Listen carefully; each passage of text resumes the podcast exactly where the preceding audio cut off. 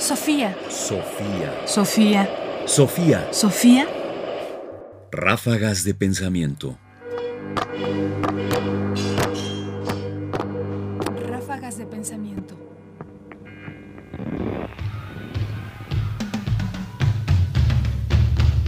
¿Amar a uno solo?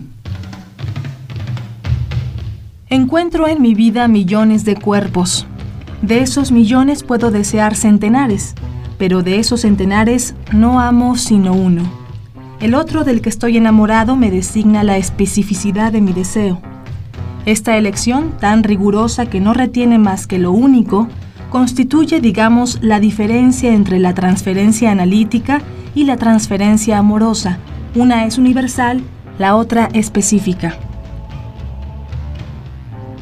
Han sido necesarias muchas casualidades, muchas coincidencias sorprendentes y tal vez muchas búsquedas para que encuentre la imagen que entre mí conviene a mi deseo.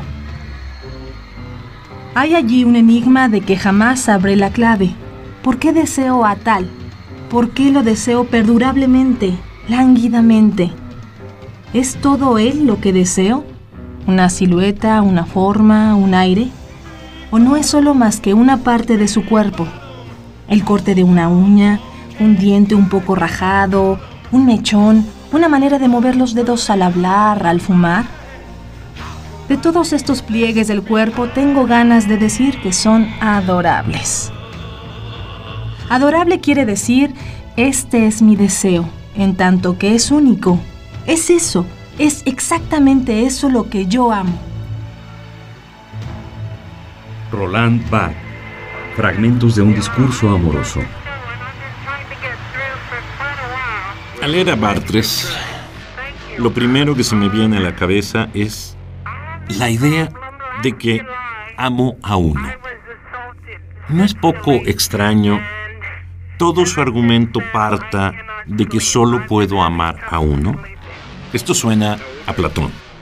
De todos los seres que hay en la Tierra, solo uno es el objeto real de mi amor. Porque solo a partir de esta suposición de que al amor corresponde un solo objeto, es posible entonces concluir que mi deseo es dibujado por aquello que yo amo y que entonces hay una correspondencia entre un objeto de amor y mi propio deseo y que ese deseo es único en la medida en que su objeto es también único. Mi sospecha es que no hay un solo objeto de amor. Que puedo desear a centenares, sí, pero que puedo amar quizás no a centenares, pero sí a decenas. Y por lo tanto, que el pliegue de mi deseo no es unitario, sino múltiple, y por lo tanto, que puedo ir y venir interrogándome sobre la forma distinta que mi deseo va adquiriendo. El asunto no solo es si puedo amar a uno, sino a cuántos puedo amar en el tiempo y de qué manera mi deseo va desenvolviéndose en el tiempo, construyéndose en el tiempo para inventarse nuevos objetos amorosos. La idea de un amor único y continuo es medieval y hoy deberíamos de tener exactamente la idea contraria.